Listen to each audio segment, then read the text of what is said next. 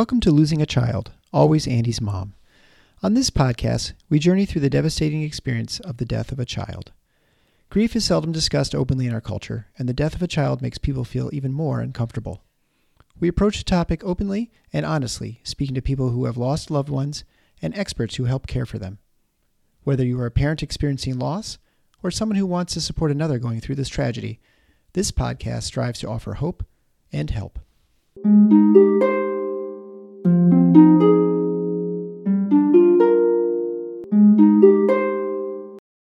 Welcome to episode 217 of Losing a Child, Always Andy's Mom.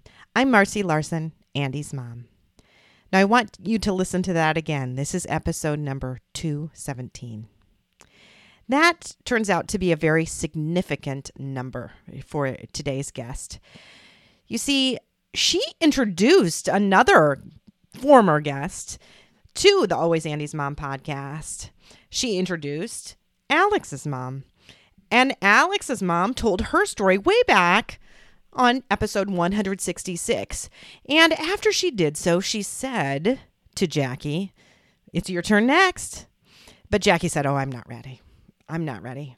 And it turns out it just wasn't the right time for her yet. And even when she wrote to me this past week, I didn't think she would be episode number 217 because actually, I had a guest lined up for 216 who decided that she wanted to put things off and not record until after the holidays. So I ended up offering that slot to three different people, hoping that one person might take me up on the offer. Well, it turns out all three did. So the first one to take me up on the offer was my guest from last week, so that ended up being 216. And then next week's guest, Devin's parents, wrote back and said that they were also interested in being on right away. And so they were penciled in as 217. And then Jackie wrote back, and Jackie said, Oh, I think that would work for me. And in fact, I want to do it on Tuesday, the day before Devin's parents are recording. So suddenly they get moved to 218 and she's 217. And I tell you, that's a significant number because after we stopped recording, I told her what episode number she would be. And she said, Really? I said, Yes, 217. She said, Because her son, Dane, died on February 17th, 217. So even though she could have been 168 or 216 or 218, she wasn't. This episode is 217. So I just want you to remember that and remember how the timing just works out perfectly sometimes. But before we listen to Jackie, I do have another piece of housekeeping information, and that is to again announce this upcoming live stream. So, the next live stream with Gwen will be just before Thanksgiving here in the United States. It will be on Tuesday, November 21st at 7:30 p.m. Eastern Time. And we are going to make this episode a little different than ones we've done in the past in that we are going to give you some prompts, some questions that you can kind of answer and give us some information ahead of time so I am going to read aloud three of them this week and three of them last week. And I went through all six questions at the last live stream if you missed that one. So you can also listen to them then. And I will also post them to social media. So um, remember, you can see the live stream on the Always Andy's Mom Facebook page, the Always Andy's Mom YouTube channel, or the Grief Guide Facebook page. So here are your prompts for this week. The first prompt is the first thing that comes to my mind at Thanksgiving is. Second one, the top of my thanks list is. And the third and final one, what specific part of the Thanksgiving season are you dreading? So be sure to submit those questions or those answers to us. You can write to me, Marcy, M A R C Y, at andysmom.com.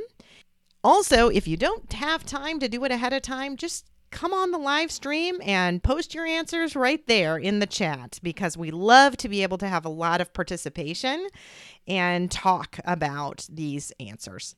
So, right now, though, just sit back and enjoy listening to Jackie, Dane's mom.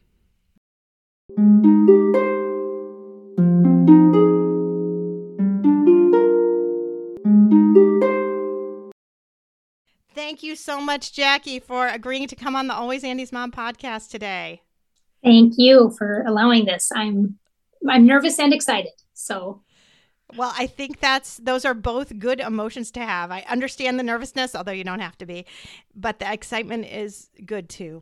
I I know you wrote to me just a little bit ago actually, and you were talking about your son Dane and how much my Andy reminded you of him and how similar they seemed. And as you wrote, I was thinking the same thing. Oh my word, they're so much alike. So it was pretty fun to be able to read that. And I'm really looking forward to hearing about him. Yeah. Hearing about a boy so much like my own. Every time you've spoken about Andy, I just I just think, oh wow, that sounds so much like who Dane was. Yeah. Yeah, very, very similar. So why don't you start out by just talking about your son Dane? Okay, Dane was he's the youngest of our four kids. And there's quite we have our kids are pretty spread out. Our oldest is now 25. Okay. And then I have a 20 year tw- so 25 year old son, Blake, 20 year old daughter, Olivia. Reese just turned 18 and then Dane would be 13, which is crazy. He passed away when he was 11, just shy of being 12. Okay. So, so he was the baby, and by by quite a bit.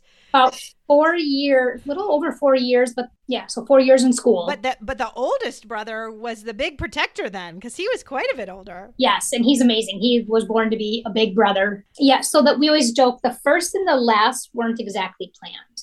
The two in the middle were planned. The oldest yes. was a little. We, my husband was in chiropractic school actually he hadn't even started chiropractic school. We just weren't exactly ready to start the journey of parenthood although i always wanted kids. I couldn't wait. We just didn't think that was the right time but god decided it was time. So we had blake early and then we waited on oh, yeah we waited. It was five years between Blake and Olivia, mm-hmm. just because we thought we thought maybe we should be out of school and start making some money before we brought another child into continue the... to have a bigger family. Yes, yes, yes, yes. And then we planned to have Reese, and then I actually had a miscarriage. Okay. And that kind of threw me just about a year and a half after I had Reese, and so then I thought, eh, maybe this, maybe I should be done. Maybe there's something wrong with me. Maybe I just kind of was nervous about getting pregnant.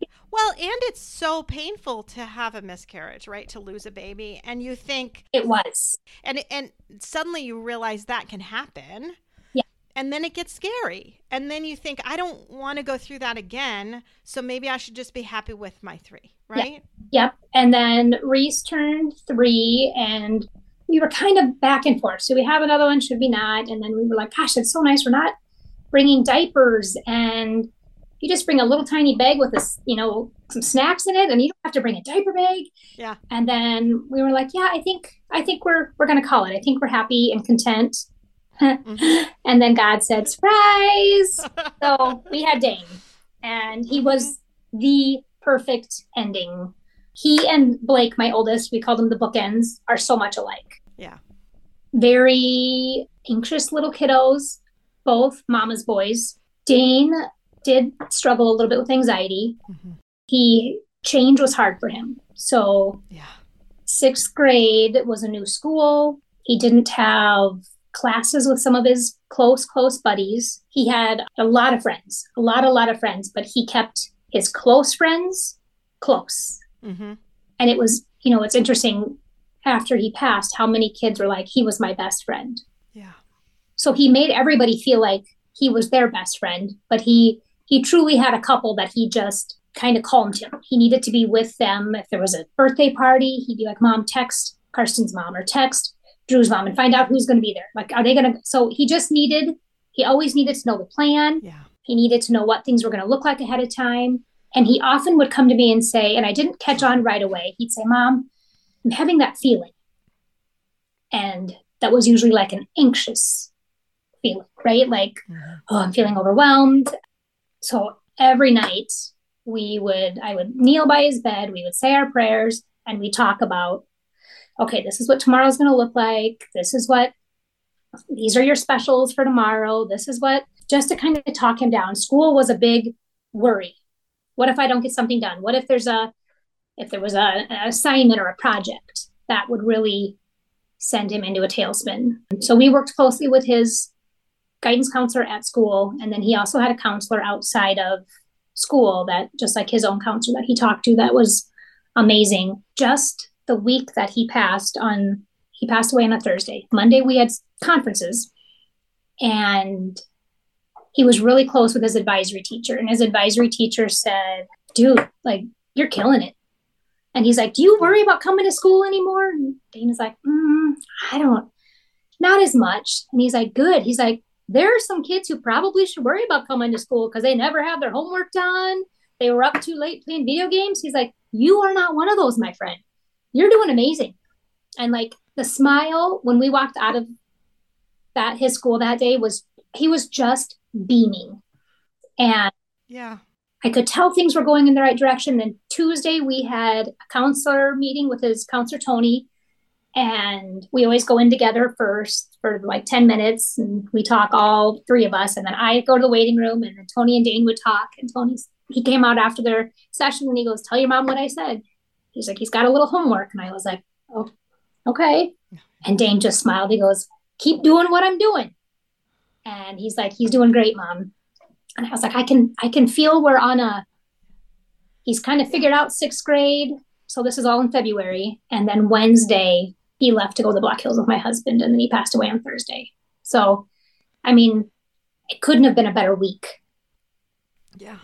And that reminds me so much of my Andy too, which I know. Yeah. Because my Andy, I I think that was probably the best week of his life. Same. The week before he died. Yeah, I mean, he got named a starter on the soccer team. He was having a great time at orientation for high school. He'd made lots of new friends. I mean, he was just flying high. I just felt like, man, he's he's got it. He's gonna fit in in this school. Yes, you know, it's a new school, and that can be kind of scary. But his older sister was there, and she had talked to all the teachers about him, and was so excited, and talked to her friends about him, and you know, it even introduced some of them at, at the orientation when the upperclassmen went in to sign up for classes. They could see some of the freshmen, and he was just he just seemed good, like so good. That's how I felt too. Yes. Yeah. And from where we started sixth grade, I mean, he was, I would, he wouldn't get on the bus a couple times. I'd have to take him. Then he wouldn't want to get out of the car. He would, um, when his anxiousness, he would feel like he was going to throw up, and he had such a strong gag reflex that he would like sometimes throw up. And so I just knew if I had to give him a ride to school, I wasn't going to get him out of the car. Yeah. He did better with my husband just because I think yeah. he wanted to just sit with me and he knew he knew it was hard for me to like go. I'm not real good at that tough love. Yeah. I'm a little bit more of a softie, so I think but he also needed me like yeah. Sometimes at night even up until I mean he was almost 12 when he passed. He would still come sit in the recliner, my rocking chair, and it's an oversized one. And he would try to sit right next to me, and I'd have to like yeah. be all smushed, and he'd just sit there and watch TV. Like he just wanted to be right by me. Yep. Andy was that way too. Like my husband and I would be like laying on on on our bed and he would climb up and this is all the way really until about he died and he died at 14. He would come up climb between the two of us and he'd say, Okay, make an Andy sandwich. Because he'd want my husband and I to hug with him in the middle. Yes. So he would be the sandwich because he just always wanted to be with us, you know? Yes. He would have preferred to be home with family than anywhere else. Yeah, anywhere. Mm-hmm. Well, do you want to go in now and talk about what happened to Dane? Yeah. So, as I said, that week before when everything was going so great. It was President's Weekend. Mm-hmm. Going into President's Weekend. I think. Is that in February? Should be. That's in February. Yeah. Okay. And that's what it was. And so some of the neighbor guys, Dane has a really great group of friends. And they've, I mean, they've known each other from kindergarten up until sixth grade. They did get separated a little bit. There was like different programs at the school. They had like a traditional program the advanced program, and then kind of like an individualized program that this that our district does. And so Dane went went went traditional, and a lot of his friends did the individualized. So that was why he was always so nervous because he didn't have any of his buddies with him. But they still did a lot of stuff together. They were on a lot of the sports teams together, and the dads, you know, all knew each other well. So one of them decided to do a boys' weekend, like a boys' trip, snowmobiling and in the Black Hills. Mm-hmm. And so they left Wednesday after they got home got home from school. And so i was i was here. I remember exactly i remember really yeah. I remember that last hug. Yeah. And not thinking i worry about everything. I'm a worrier um, as soon as i had kids i was like oh my gosh this is scary what if something would happen what if i was just always one of those parents that worried a lot and so especially as i got to be driving and yeah that always scared me. So I was worried about the drive there. The weather wasn't bad. In fact, the um, out in the Black Hills, they had not had any snow hardly. So they didn't even know if they were going to be able to snowmobile. Well, just that week they got dumped on. So they're like, okay, we can go. And so my husband and my son took off after school that day and they got there that Wednesday night, told me that they made it to Spearfish. Everything was good. I thanked him for texting and letting me know they made it safely. And I talked to him in the morning. And so I talked to my husband the next morning, and he was waking up, just getting Dane up for the day. They were going to go snowmobiling and mm-hmm. just have a fun day. And um, I didn't get to hear Dane. He just, he's like, yeah, he's being stubborn. He doesn't want to get out of bed because they stayed up late the night before. And then my husband had, was driving a snowmobile, and they kind of were taking turns. Dads were leading. He was driving. My Dane was behind him, and Rob came up around. It was kind of, he said it well, it didn't even seem scary, but it was kind of a ledge and there was a corner. And so he kind of like came up and then went to let, you know, like slow down to go over the curve. And he hit ice. And so it didn't slow down. And he, and then when he turned, you know how ice is, the snowmobile didn't turn and it went down off this ledge. And it was probably 10 feet. And Rob yelled, jump. And the way the snowmobile was, Dane's legs were kind of down in it, and he would have had to hop up onto the seat and then jump. And I don't, A, I don't think he heard Rob. And second, he didn't, so he was still in the snowmobile, but they, the snowmobile and Dane's head hit a tree. So he died on impact. So my husband had to do CPR. Um, one of the other dads right. came up on it and got all the other kids out of the way, but they were all of his good buddies were there. Yeah. So that happened. And then my husband didn't have service. So I didn't, I was working that afternoon. I'm a preschool teacher. And I got kind of a strange text from him about, he just asked, I do um, hot yoga sculpt. And he asked me if I was at yoga. And it was like at three, there is a time change difference. So I don't know if he was just confused, but he's like, Are you at yoga right now? And I was like, He knows that I'm teaching preschool. So I was like, That was weird. I was like, No. And he's like, okay, don't go to yoga. I want you to go home and help me find something. So then I was like, okay. So I ran home after yoga, tried to call him, tried to call him, wouldn't go through. And then it was like we were playing phone tag, and I finally left. And I was like, dude, I'm going to go to yoga. I don't know what's going on. I don't know what you need, but I'm just going to go because I'm home by myself and I was bored. So I got to my yoga class, and he called me and he's like, Where are you? And I was like, I'm at yoga. And he's like, I need you to go home and get something. And I was like, no, I'll do it when I, I'll find whatever when I, when I get home. But I'm already here. I'm already, and I could just hear in his voice something was wrong. And so that's how I found out. And he wanted me to go home. I did not want to go home. Yeah. So I'm a little stubborn that way. He just didn't want you to be having to drive afterwards. Mm-hmm. He didn't want me to be, I think so too. And it's really close. Actually, the studio is right in my neighborhood but a good friend of mine was with me when I found out. She kind of got me home. Yeah. I mean, in some ways, it was probably better that you weren't totally by yourself, though. I think that too. Because had you been had you been home alone, wow, I I don't know. I mean, yeah, I agree because she she kind of picked up the phone. I called, you know, my mom and uh, I think actually I don't know. If, I called my sister. I made a couple phone calls, but she she took on the rest. I called all of the kids. Yeah. The only one that was my daughter was in college, and my son, uh, my oldest son, lives in Sioux Falls, but in his own house. And so I was so afraid to tell my daughter and then have her drive home. Right. So I called her roommates and told them so they could get her in the car and go pick her up from work. And then my son Reese was at the gym and I told him he just needed to come home right away. He was like, Why? And I was like, I'll tell you when you get here. I just need you to come home. So I did make those phone calls, but then my friend Gretchen just took over and called everybody else. Yeah, that's that's what you need then. Yeah.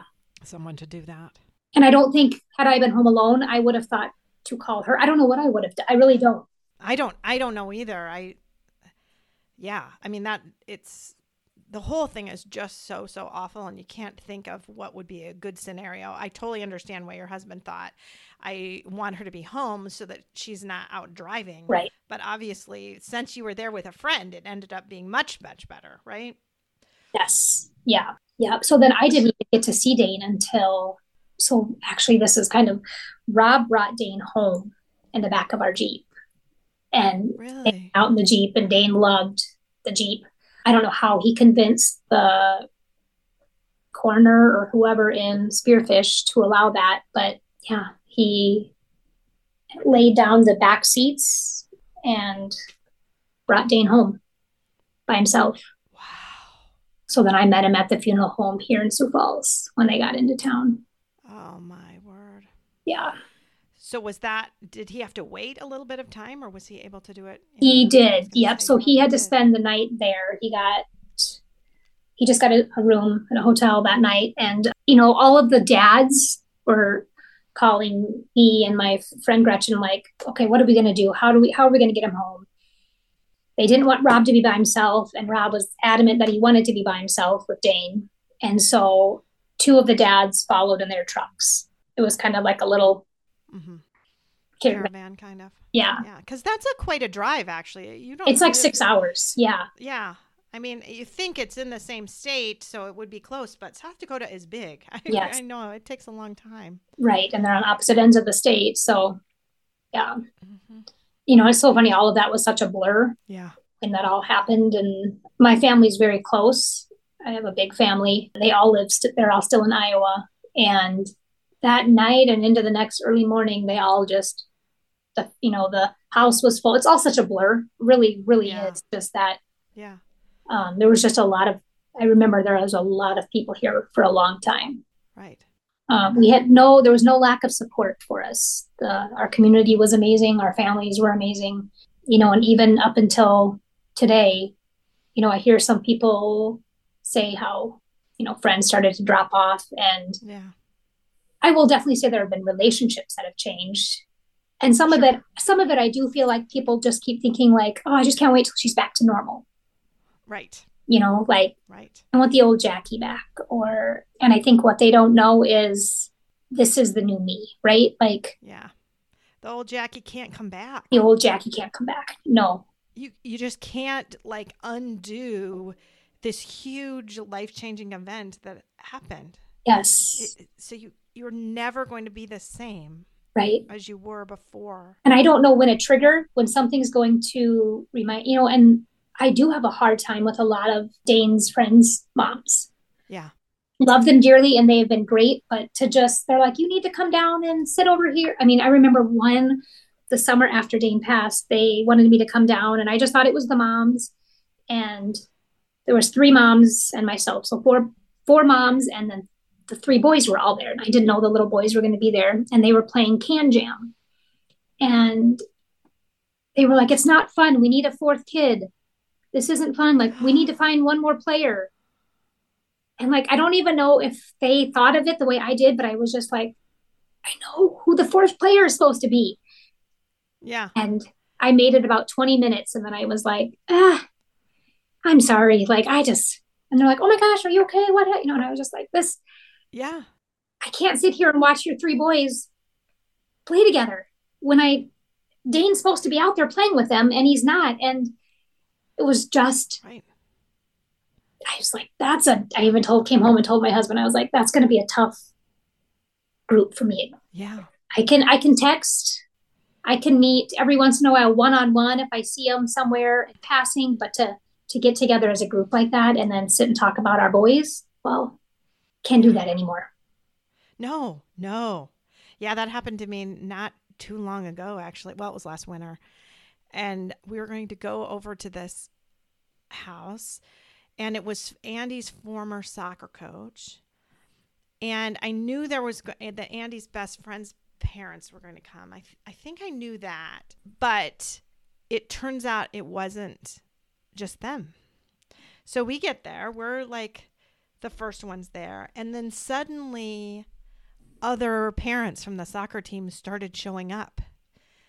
And I just looked at Erica was like, "What what is this? This is not I mean, I had gotten myself really I mean, I was not excited to go see those two couples, but now when it's not just two couples and they're all coming and you know, their boys at that time they had all graduated. They were all talking about them being away at their first year of college and, you know, reminiscing about the soccer days. But wow, I mean, it was just so incredibly painful. I ended up locking myself in the bathroom and like dry heaving in there for a long time. And then I came out. It, I mean, it was just like, I don't know what to do. I don't know what to do because I wasn't prepared for that. And I didn't know it was going to be like that, you know? Yes. And that's one thing I always feel like when we get invited somewhere, I always want to know like who's going to be there. Yeah. Who like what what is this going to look like so I can I don't know, prepare myself mentally. Mm-hmm. I would say like I have I have my safe people. right? right. Like, okay. Is this person or this person, this person going to be there? Okay, if they're going to be there, I can do it, and I will just stand next to them, and they can kind of like, yeah, help me out. You know, if I and they're like, if we need to go, just say the word, and we're gone. No questions asked. I'm like, okay, that's. And I know I have probably hurt people's feelings when I'm like, you know, I think everybody thinks they're my safe person. Right. I have a lot of people who assume, well, no, it's okay. I'm gonna, I'll be there, and I'm like, oh no, that's great, but yeah, that, like that's actually not helpful. I'm so sorry. I know. And you're very nice. I but I just need somebody to know that if I just say I can't. Yeah. I'm not going to hurt their feelings. I'm not going to ruin their night. We can just go. No questions asked. Um Yeah, I've had events that I've just left. I've had some that I have left my husband to find a ride home with someone else because I can't stay. Yes. And I know he desperately wants to because it's very hard on him. It, w- it was, I mean, it's getting better, I would say now, but it was, it's been so hard on him when I feel like I can't commit to do the things that he really wants to still do. Right. You know? Yep. But for me, my my anxiety just goes just cranks up about 18 notches. I know. You know, and then so, what does that make me think of? What does that make me think of? I and, just right? to and for you, Dane, right? Because that's what we dealt with with our boys is their anxiety and helping to calm them down. And now it's me. Now it's me having those feelings. I tell Dane that I didn't time. used to have like that in my head, I'll talk to him and be like, buddy, I'm having that feeling. I have that feeling right now. Yeah. Sometimes it's at the grocery store, sometimes it's at Costco. And, you know, it's funny. It was at, I think it was last week or the week before at Costco. They had these little Adidas like sweatshirts and matching sweatpants. Okay. It's been a long time since I bought matching clothes for my, for Reese and Dane. But I saw those and I remembered, oh, I remember buying those for the boys when they were little. And then, ugh, like it was like a gut punch. And then I felt like I couldn't yeah. breathe. And I'm at Costco and all I wanted to do was get out of there. I just wanted to leave. Just run out of the store. Yeah. I just want to leave. I don't want to be here. Would I be buying those Adidas matching clothes for the boys at 13 and 17? No. but it brought me back to a time when I had Reese and Dane and they were, you know, for even being four years apart, they were, and I think because they were the close two boys.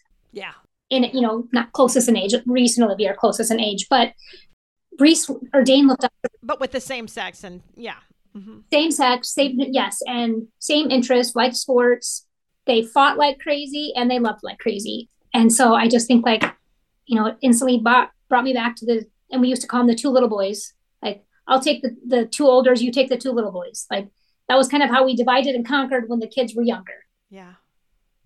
Reese and Dane were always together. Like, in fact, I used to say either Day Reese or Reet Dane because I would always be calling one of them, and I'd call the wrong, and I'd be Yeah. like Reet Dane, D- Dane, or you know, like Day Reese, and they're like Day Reese. I'm like, stop, you know what I meant. But I feel like I always said Reese and Dane, Reese and Dane, time to eat. Yeah. Yeah. And so then, you know, that just took me back to the recent Dane, recent Dane days. And I couldn't escape Costco. And then I would run into somebody and I'd quick put on this little like, oh my gosh, hey, good to see you. And then I'd be like, my heart's racing. And then as soon as they would like pass by, I'd be like, okay, wipe the tears, take a breath. And I just think this is why people in grief think you're crazy. I think I'm crazy Yeah. because I'm quickly drying my eyes. Oh my gosh, hey, good to see you. Yes, yep, have a great day. And then I back to like, oh my gosh, oh my gosh, just take a breath. I'm gonna have a panic attack in Costco, and then smile again when you see somebody. Oh hey, oh, and I just wanted to run out of that stupid store. And Wow. right, I'm like, that's why home is the safest, Yeah. Home is the safest. and that's how Dane felt. Home is the safest. Yeah. Yeah. Yeah, it's funny. I uh as as much as it was annoying to have to wear a mask all the time in the pandemic, holy cow, it was kind of nice sometimes too cuz you can hide so much. Uh huh. Hide so much when you're grieving like that. So mm, mm, mm. yeah I there are still times i keep my sunglasses on in the store not that it probably helps anything but it in my head i just think You feel more hidden. i feel more hidden yeah Yeah. Mm-hmm. Mm-hmm. Yeah. So we, I- it was funny because I get a text this morning. and I get a text from my friend Stephanie, who has been on the podcast because she's Alex's mom. Mhm. And obviously, I know that Stephanie's from Sioux Falls, but Sioux Falls is a big community. So I never asked you if you knew Stephanie or Stephanie if she knew you. But I get a text from her today saying, Hey, I hear you're interviewing my good friend Jackie today.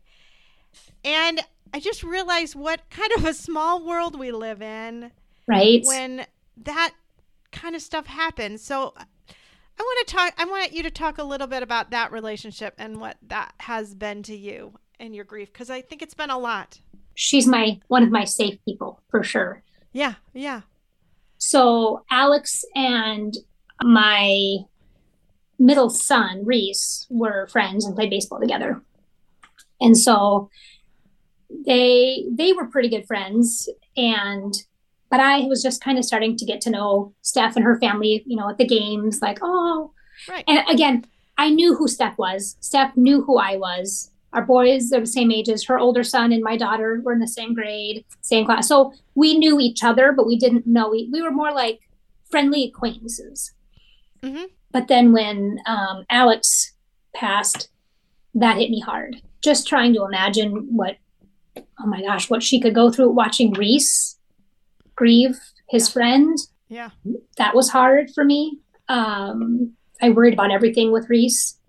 Alex was such a such a neat kid. He was so so smart. He was so kind.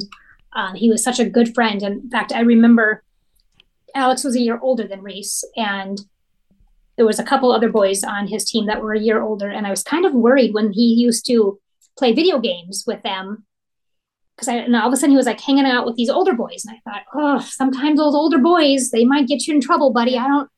And so I asked him one one night, um, you know, tell me about.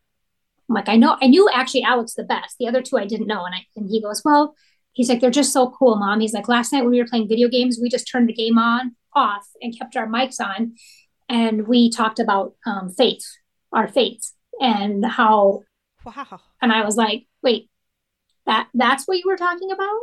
And he's like, yeah. He's and so then I was like, okay, Yeah. these boys, you can hang out with them anytime you want. They sound like great kids. Older? That's okay. No big deal. Right. Yeah. So um, you know, that was a that was a tricky thing for me just because, you know, Alex was going through his own battle that we didn't know about. And so then after Dane passed, a friend of mine called Steph and told her what happened.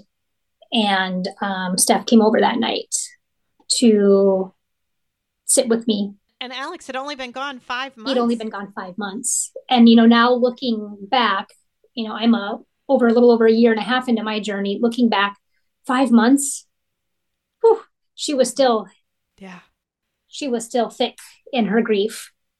She was still in shock. She was still in shock. Exactly. Yeah. And she came over and, you know, she has been looking out for me since day one. And I think just having another mom who gets it. Yeah.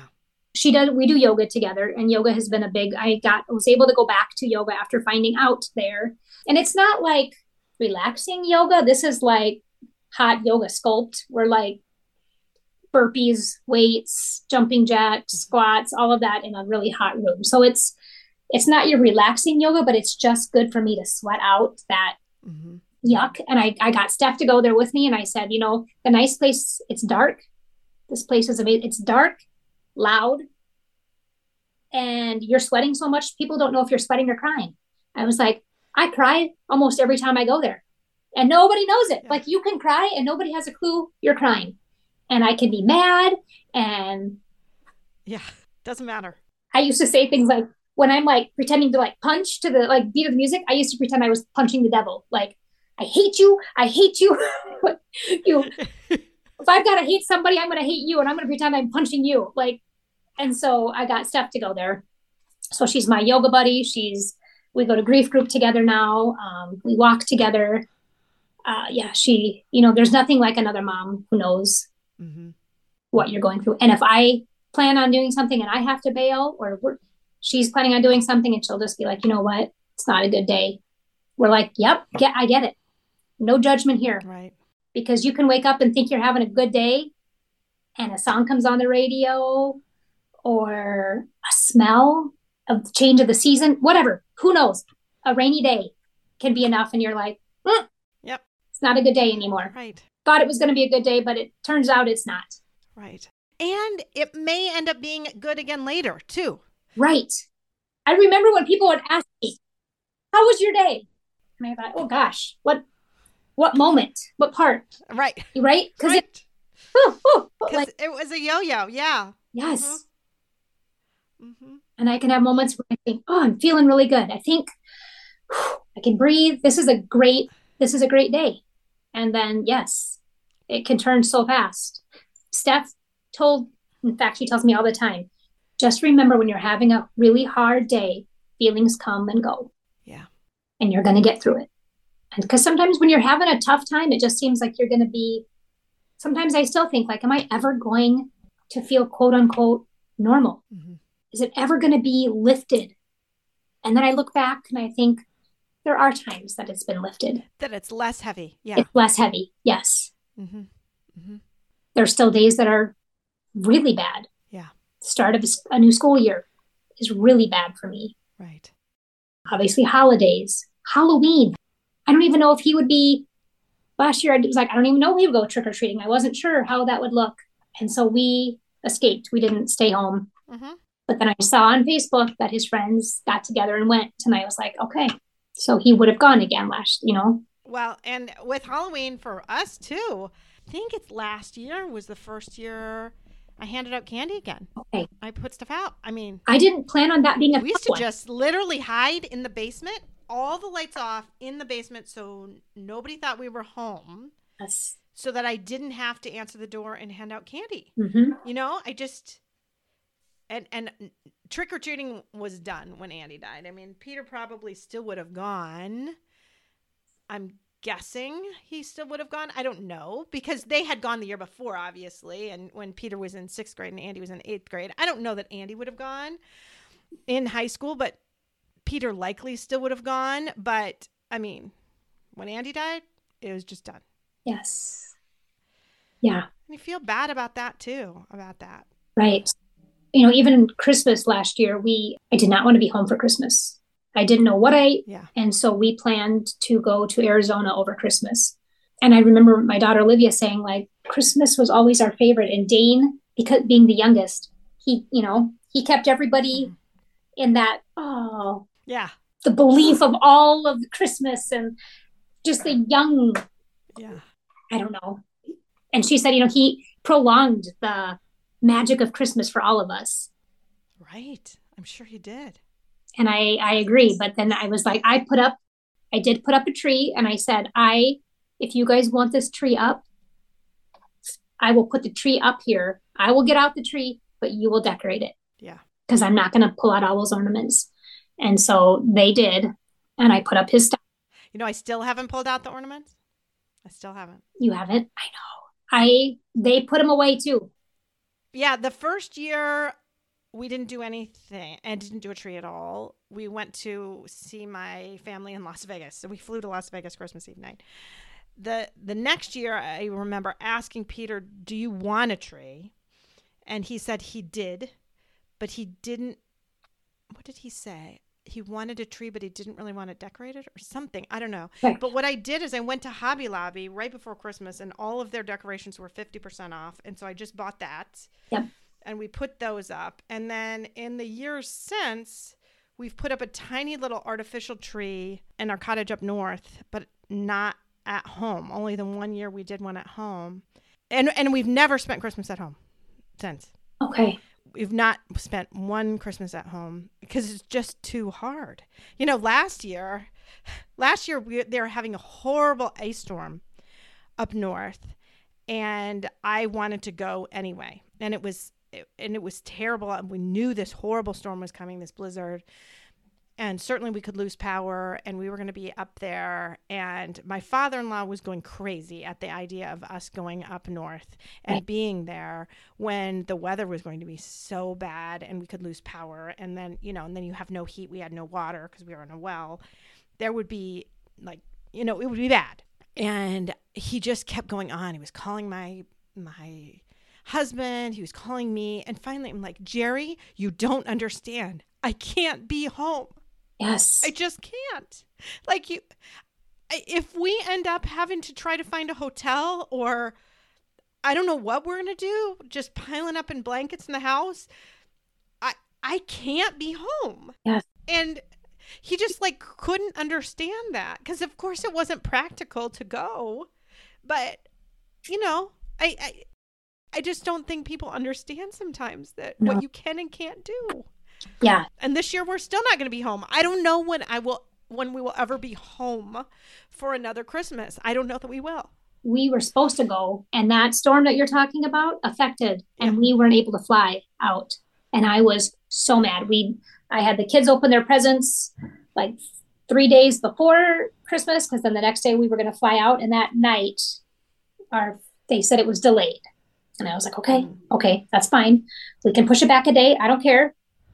Um, and then all flights Yeah. canceled like the next three days, which left us at here on Christmas. And I was so mad. Yeah. And I just said, you know what? We did our Christmas. In my head, Christmas is over. And I was so dreading it. And then my friend Gretchen, the one that was with me when I found out about Dane, um, her and her husband came over and we played. She made all these games and we played Dane Deer games. Oh.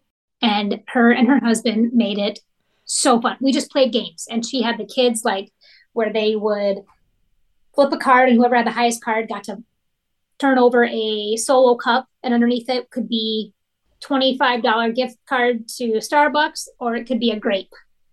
And so they didn't know what they were getting, but they all ended up with gifts from her and her husband, and it was such a blessing. Yeah. I was just so afraid. I was so afraid of that day Yeah. and then we made dinner with them and we didn't call it christmas or it was just kind of like another day of hanging out and i didn't have that pressure of trying to i don't know make it christmassy or Yeah. That's And- that's the hardest thing, isn't it? This Yes. pressure that we end up, I think, as moms putting on ourselves to Right. try to do it right. I have found that that I put this pressure on myself for holidays, for Andy's birthday, for you know the anniversary of his death, all that kind of stuff. I feel like I, I end up putting way more pressure on myself than anyone else puts on me. yes But I feel like, oh, I've got to do it right. i know gotta do something i gotta figure out something i know i feel the same i know um, i was having a really tough month, kind of from the start of the school year up until just, and just feeling like that heaviness needs to be lifted some. Like, you know, I, I hate now hearing the bus go by our house in the morning, knowing Dane's supposed to be getting on the bus and yeah, all of the, you know, all of the stuff. I hear the stupid bus every single morning. Um, and there was one day I was going on a walk with my friend and I heard the bus go by and I didn't even realize it was like 320. And we I was on the phone with her, we were gonna meet up. And I just went, Oh, that effing bus. And she's like, What did you say? I was like, I did not even realize I didn't look at the time. I didn't know it was time. I'm like, I would never have gone on a walk knowing that stupid bus was gonna be going right by my house and watching the kids get off the bus because it comes right by our house. Yeah. And what's funny is it never even hit her that that would be a problem for you, I'm sure. Right. I know. Right.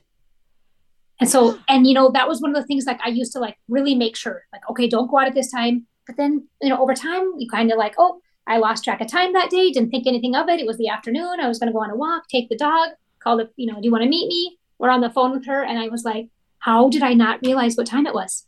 How did I let this happen? Like, that's such a trigger for me. I, I just was like, oh, that effing bus. And she was like, what? Like, I didn't know it was this time. Like, you know, I'm so good at protecting, I feel like. Yeah. When I know I, the things that I can protect, holidays, you know, then you have the ones that you can't. It, you don't even know it's going to be a hard day. Right. Or I think I can handle something now. Like, oh, I think I could do that. And then I'm like, oh, nope. Turns out no. Turns out no. Yep. I'm just going to stay home. or, you know, that somebody will text me like, hey, let's get together and do something on Thursday. I'm like, oh my gosh, that sounds so fun. Absolutely. And then Thursday comes and I'm like, ooh, Monday, Jackie thought that was a great idea, but now Thursday, Jackie can't do it. So, and that's finding those people who are like, it's okay. Are safe people and understand. Yes. Um, that Thursday, Jackie, is a little bit different. Right. Because that is, people cannot understand that. I mean, I think that's a common thing. You know, you, you told me you could do it. Yes. You know, and Yes. then you just can't. I know. And that's hard.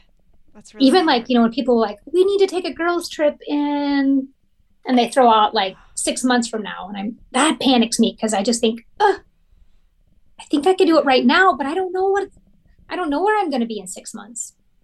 Mm-hmm. I hope I can do it. You know, and then that that's also a nervous. I don't know. And like you said, it's so much different when you're with safe people. So I think back to, you know, the very beginning when Andy died and we started going to our support group at Starlight Ministries and and Gwen was the program director there at the time. And I remember her telling us so in like a few weeks we're having a hayride um, with the bereaved families. I know it's really early and you certainly might not want to go and you certainly don't have to go, but I just wanted to tell you about it.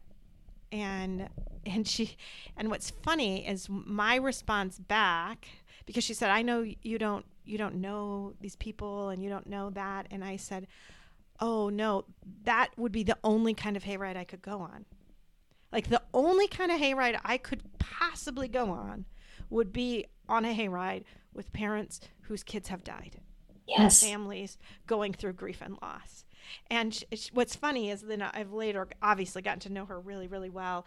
And she said that statement, when I said that, it hit her so hard because she had initially thought, well, there's no way the Larsons are going to want to go on this hayride. But the fact that I said I couldn't do a hayride with anyone else Right. just made you realize that like you just so desperately need the safe safe people and and that is the only hayride I could have gone on because it's the only hayride that it would have been okay if I broke down in tears in the middle Yes. right and maybe and it's cool that my kids could still go on a hayride but it felt like a safe hayride because any other hayride like our church has a hayride thing every year I'm mm-hmm. not going on that. Are you kidding me? I know. No way I'm going on that. Mm-hmm. because you sit down next to the random stranger or somebody you don't know well and they're like so how many kids do you have Yeah. And then i'm like i don't know i don't know what to answer right now I know. i don't know how to answer this question because one day i can say i always say i have four kids and some days i can say Yeah. one of the kiddo one of my kiddos is in heaven and some days i leave it at four some days i don't even know what to say and i change the subject or i pretend like i didn't hear them Yep. and i just don't want that question i don't know how to answer Yeah, it i don't I like it Yep. Yep. Yeah. Now I I I say all of them and then and then my follow-up always now and this is just my easy follow-up is yeah, my baby's a senior in high school. I can't believe it. And and it changes the subject so quickly to like, "Oh, my word, your baby's in high school." Then they usually don't even ask about the others others if if if you just say, you know, I've you know, I've got three biological children. I have a foster son too. My baby's a my baby's a senior this year. Okay. I didn't have to say right anything about any of the other ones and usually they just jump on the fact with that, but you know, it's it changes all the time what Right. you want to say. Mhm. And what's funny is I recently had a conversation with some women and and I was just getting to know them, so I gave my standard answer. And then a few hours later, somehow uh, the subject ended up coming up that I had lost a son. And I said, Yeah, you know, if you noticed, when you asked me about my kids earlier, all I said was my baby's a senior. I didn't say anything else. I said, and that's that's our way of of telling the truth without telling everything so that we don't have to let it all out right to someone that doesn't feel like maybe a safe person yes to say that to.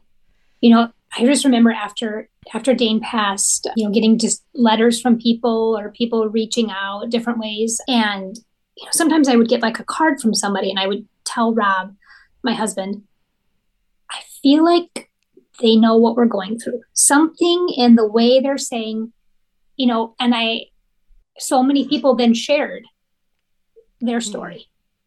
Yeah.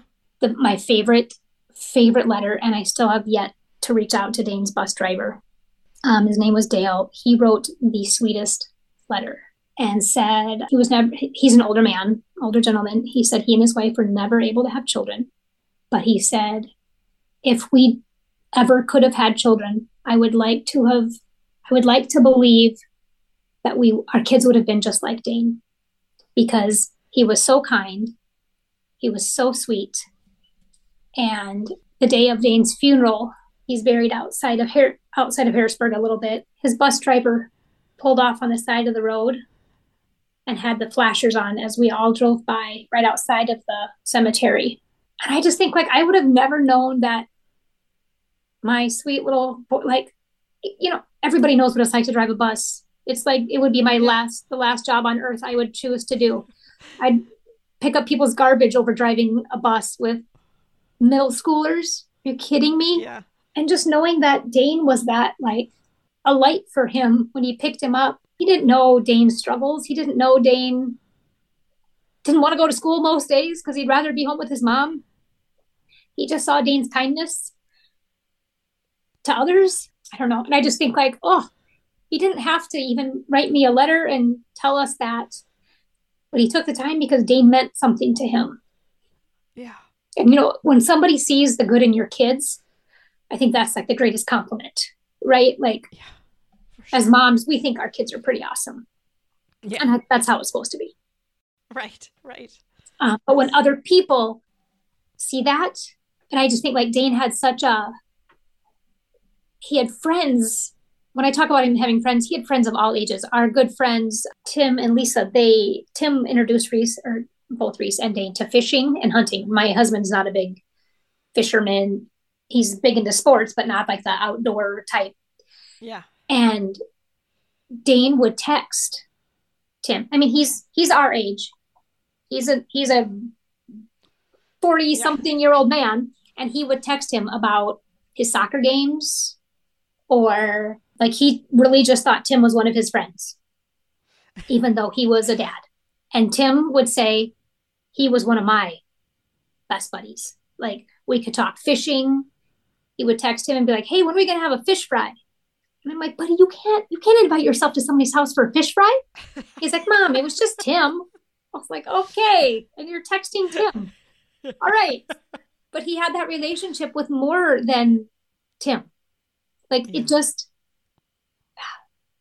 I don't know. He's he was just one of a kind, and sometimes I look back and I think, "Gosh, at 11 years, 10 months, this kid had life figured out. Yeah. And I don't know, I don't have life figured out at 49. Yeah. Yeah. He knew how to love, he knew how to make people feel special, he knew how to from the drive or from the bus driver to he could sit and talk with adults. He loved kids. I don't know. Yeah. I love that. I love that. And that he was just so open and honest with his feelings. And he was. He was so easy to love and he was so easy giving love was so natural to him. I mean, I can't even tell you how many times he told me, You're the best mom ever. Yeah. We have the best house ever. We have the best family ever. Yeah. I mean, that was that's how he looked at life he made me feel like I was an amazing mom, and I fell, sh- I still fall short all the time. But with him, I felt like I was really doing something right. I was like, oh, I'm starting to figure it out by number four. Only took four kids, but I'm starting to figure this out. I think. I don't know. He just made me feel like. Yeah, it is pretty special, isn't it? I think our boys would be having an argument though about who the best mom ever was because Andy was pretty sure it was me. So was and right like that's the, perhaps they're arguing about it in heaven. Who knows? Maybe they are. I hope they are. You know, so I love thinking of that stuff when I meet somebody new. The two new moms here that are recently bereaved, both um, one of them did not know Dane, but one just passed away in July in a jet ski accident and I found out after she passed, I had so many people ask me if I knew them, and I was like, I don't, I, I don't, I didn't even know of them. But it turns out their daughter and Dane were in sixth grade together in the same classes, and um, they made this big mural on the wall. And their daughter Emmy, who passed away, was one of them that helped make this mural. Really? And I just think so. When she passed, I was like, oh my gosh, Dane, Dane's got a somebody up there that he he knew like beforehand. Yeah, one of his classmates. Yeah. One of his classmates has, uh, yeah. And it doesn't make it better for them, but no, no, no. When we did go talk to them, she said Dane's death impacted Emmy so much. Yeah. And they had the same group of teachers that were amazing for Dane, and then this little Briella who died from the um, DIPG brain tumor also had the same teachers. Really? and she died the following February. So those teachers went through it the next February with another student. And then this little girl that just passed in July had all of them in sixth grade. She was just finished her seventh grade year. Yeah, you were telling me before we started recording, so I'm going to catch other people up, that in your relatively small community, so mm-hmm. not in all of Sioux Falls, but in just a smaller community that where you are, You've had a number of children die, starting with Alex. What did you mm-hmm. say, five or six? Including Alex, there was there's six. There's been six. Yeah, that's what I thought you'd said. I mean, that's just all teenagers and under. Yeah. So all, all kids. Yeah. So so hard. Yeah. I mean, but comforting that you can be there in some ways for each other, but so horrible that you have to be. I know, you know, that's such a when I when I hear about it, you know, and as soon as we heard about this, the the little girl that passed away, Emmy, Rob and I were just like, no, no, no, no, yeah. no, like nobody should have to go through this. I hate knowing somebody else is going through it and knowing exactly what they're going through at that moment. That's it, right? Because it brings you back there that all of a sudden you're there and you're thinking about what day one was like, what day two was like, what all of those things, because you know exactly what that feels like. Having to plan a funeral when you're so broken and, yeah, make decisions on stuff that you can't even like. Showering is a hard decision to make, and yet you've got to plan yeah. a funeral and plan, plan, plan, plan. You know, I just feel like I don't know if you can see this shirt. Dane's teachers made these had these shirts made and they came up with uh, "Live Like Dane." Live like Dane. Mm-hmm. and he was a huge Seahawks fan, and so Oh, they did him in bright green. uh-huh. And then they've also come out with other like different colors. If you didn't want to do a Seahawks, like almost the following year, they came out with other. So just the fact that they're still remembering him a Yeah. year later, but you know they came up with it, the teachers and some of his classmates with "Live Like Dane" because that's. And at the same time, a, a good friend of mine was just saying, like, you know what would be really cool? She came up with it too. She was like, oh, "Remember, I just said that live like Dane would be a really cool, like mantra. Like, oh my gosh, we should all learn to live like Dane." I was, she's like, and now they're making shirts. And I was like, I know. So then we started Facebook page Mm-hmm. and it's called Live Like Dane. And so Dane loved to do random acts of kindness. That was his Mhm. favorite thing to do. And at Christmas, our church would like give us this little calendar and it would be like just little things that you could do every day for somebody else. Mm-hmm. Um, and he loved the bell ringers at every store, Salvation Army with bell ringers. Yeah.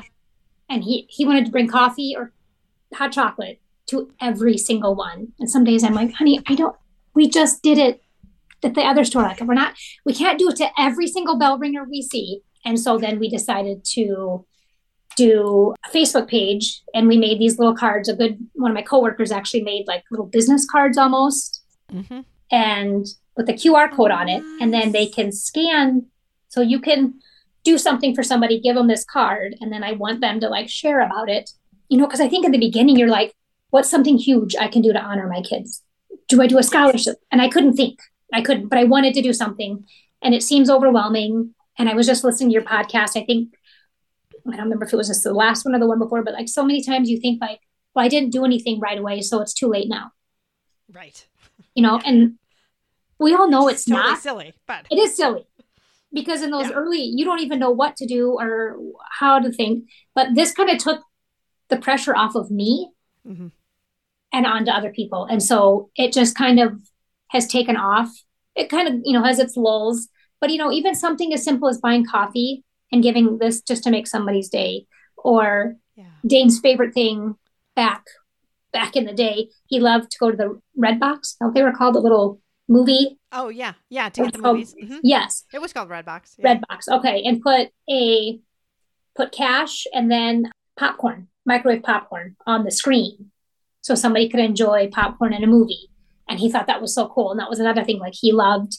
He would always ask if we could do stuff like that. Or anytime I bought coffee for somebody, but he would love. He would crawl to the way back of our and just like watch, try to watch the reaction. He's like, "Mom, don't don't go yet." I'm like, "Honey, I don't want them to see me. The whole point is to be discreet." But he's like, "No, I want to see if they I want to see them if they're if they're happy. I want to see.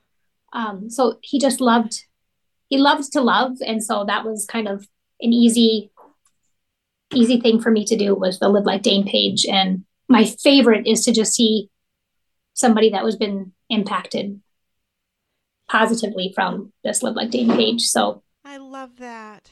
Yeah. I love that so much. Well, thank you so much for sharing Dane today. thank you. This was And, uh, you know, giving us all the little desire to live a little more like Dane. Right. He was good. He was so good. And thank you for letting me share him. I was so worried that I was not going to do him justice, and you made it so easy. Oh, and you did do him justice. What a kid. What Thank you. And thank you for what you are doing. Your podcast has saved me and given me so much hope um, when I really needed it. So thank you for what you do also.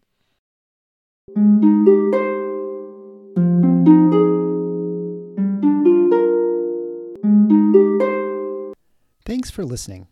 If you found this helpful or would like to support the podcast, please leave a five star rating and comment.